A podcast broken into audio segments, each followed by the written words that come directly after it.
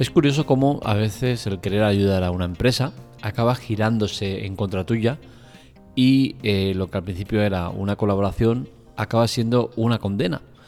Es lo que le ha pasado a una serie de probadores de rumba, los cuales por culpa del contrato de confidencialidad están viendo cómo sus intereses se ven perjudicados y es que eh, la empresa y Robot, que recordemos desde hace un año más o menos está en manos de Amazon, pues eh, ha subido sin o con consentimiento, no se sabe, hay que aclararlo, imágenes íntimas a redes sociales. Esto es un caso que está eh, candente, acaba de suceder hace relativamente poco y, y habrá que determinar qué está pasando aquí, ¿no? Porque por lo poco que han podido hablar algunos de los denunciantes, eh, dicen que eh, desde Rumba no habían informado de, estas condiciones, mientras que ellos dicen que sí que estaban en contrato.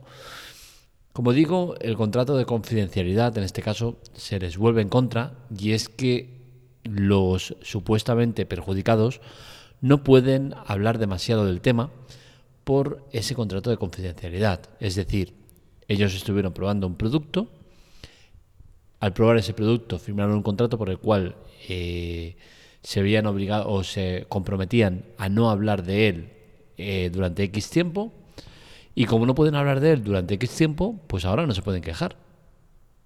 ¿Pueden denunciarlo? Por supuesto, que les faltaría más, ¿no? Pero lo que no pueden hacer es alzar la voz, eh, compartir su opinión en redes sociales o en donde sea, porque estarían faltando a ese contrato de confidencialidad.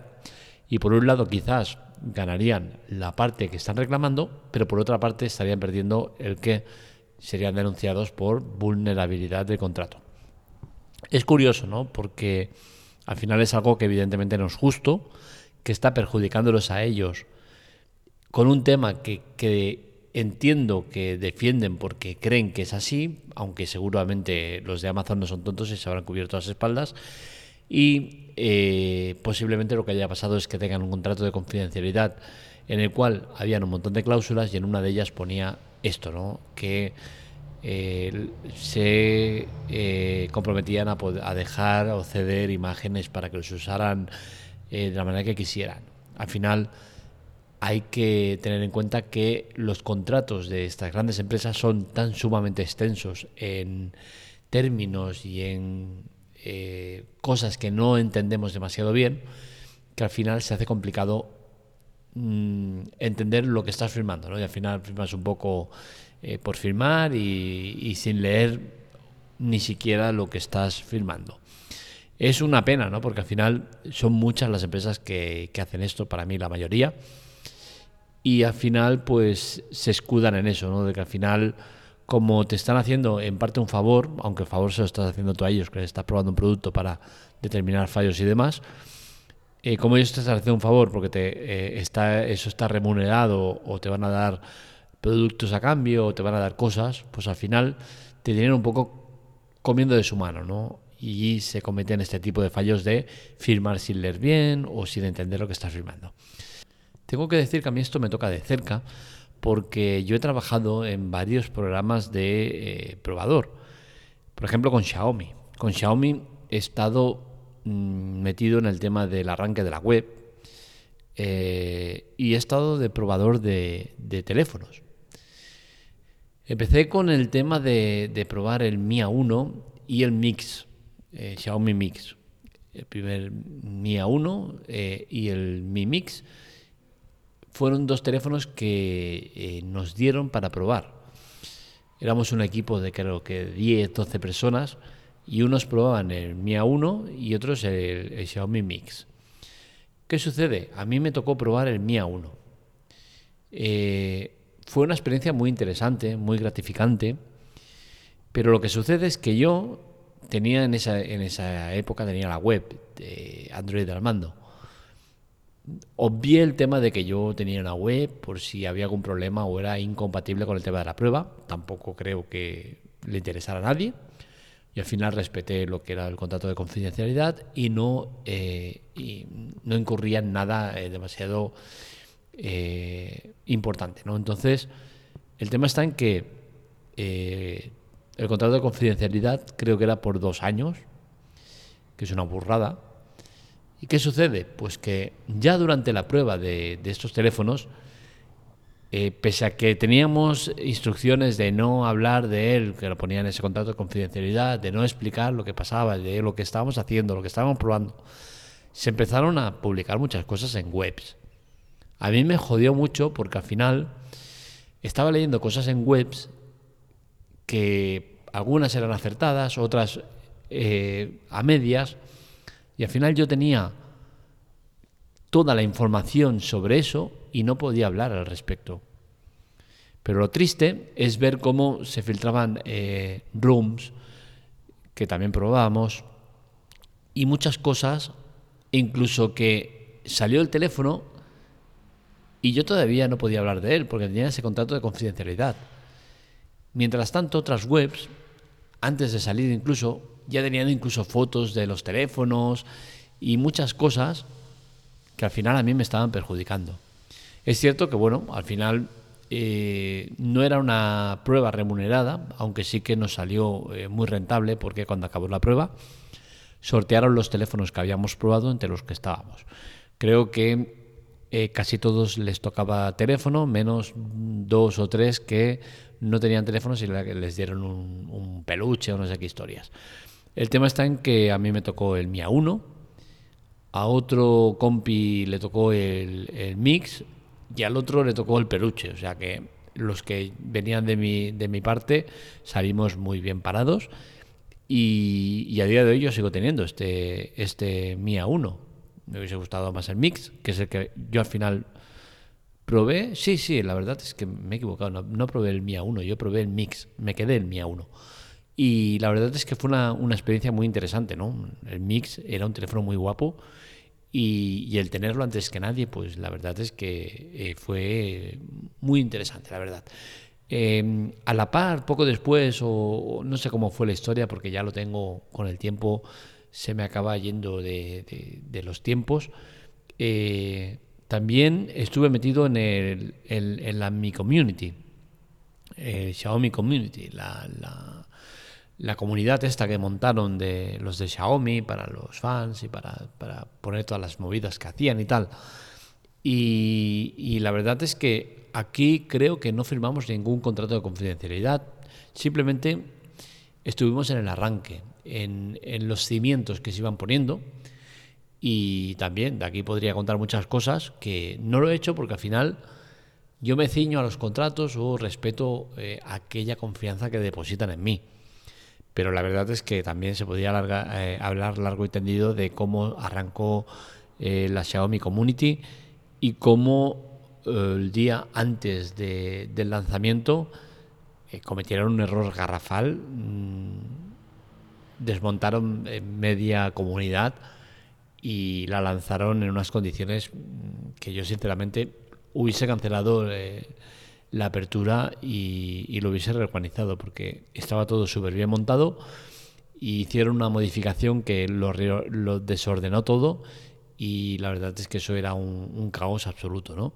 Aparte de, que ciertos usuarios pues filtraban cosas en, la propia comunidad que, era para alucinar. También estuve de probador antes de que saliera del juego shooter que sacaron los de Xiaomi, que fue un auténtico desastre, ¿no? Y, bueno, también estuve, eh, fui uno de esos privilegiados que pudo probar el juego antes de que saliera. Y ya os digo, yo al final todas estas experiencias las guardo como positivas, pero entiendo que tienen una parte negativa en ellas, ¿no? Y especialmente para mí, que tengo una web me han penalizado en cuanto a que he tenido información de primera mano y no he podido hablar de ello eh, porque lo tenía firmado como que no podía hablar. Mientras he visto como compañeros, entre comillas, porque no eran compañeros ni eran nada, pues han estado filtrando cosas eh, que no podían o no debían.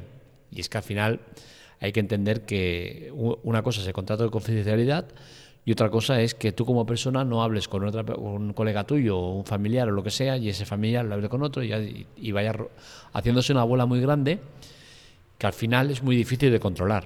Pero entiendo que con estos contratos de confidencialidad lo que se busca es intimidar un poco a la persona que está participando para evitar que se filtren muchas cosas o, que se filtren cosas. ¿Que es irremediable que se filtren? Por supuesto, pero al final eh, es complicado. También he estado en otro programa ya, aparte de lo de Xiaomi, eh, porque yo estoy en una empresa que de tanto en tanto pues, nos llaman para hacer prueba de cosas y hubo una que fue realmente especial y fue la prueba de un coche. Sí, sí, un coche, tal cual como suena. Eh, tengo que decir que si hablara del coche en cuestión, pues aparte de que me metería en un lío, porque tengo un contrato de confidencialidad y además era una prueba eh, muy, muy exigente en la cual no nos dejaban llevar ni, ni reloj, ni bolígrafos, ni nada, para que no se pudiera filtrar absolutamente nada. Y de esta sí que tengo que decir que no he visto muchas filtraciones al respecto, pero que alguna eh, ha salido. No sé si ha sido algún avispado que ha entendido o ha intuido lo que podía pasar, pero, pero bueno, algo se ha llegado a filtrar. Y tengo que decir que mola mucho, ¿no? Mola mucho el tema de saber lo que va a salir antes que nadie. Esta sensación eh, es muy gratificante. La he podido vivir en muchas ocasiones durante eh, los 10 años que llevo con el tema de las webs. Eh, sobre todo lo he vivido mucho en el Mobile World Congress, en el cual pues he ido probando y he ido teniendo acceso a información privilegiada, a pruebas de cosas que van a salir y mola mucho, ¿no?